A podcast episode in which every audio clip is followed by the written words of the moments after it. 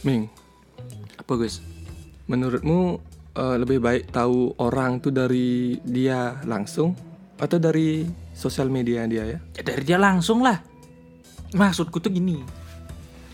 Apa namanya? Dia kan deket nih. Heeh.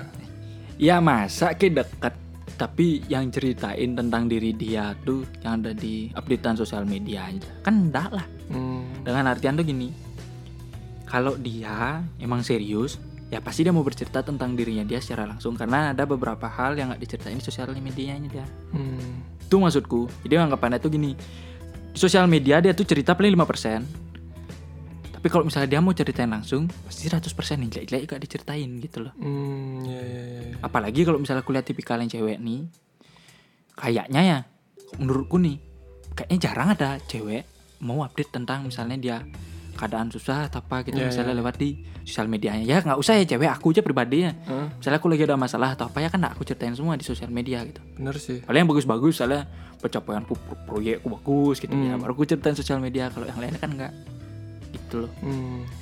Emang kenapa nih? Nah, nih kan cewek yang aku deketin tuh, Mm-mm. dia tuh jarang mau cerita langsung ke aku loh. Mm. Jadi bener, aku benar-benar tahu dia tuh dari sosial media dia, misalnya dari circle temannya dia, dia pergi kemana. Aku nggak tahu gitu loh. Malah aku yang yang nanya langsung ke dia. Eh kemarin kamu pergi ke sini ya? Mm. Eh kamu kayak gini ya? Kamu kayak gini ya?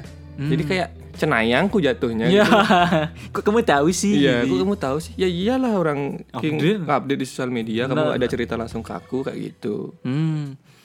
Eh, kalau kayak gitu kasusnya Gus ya, menurutku pribadi nih, Hmm.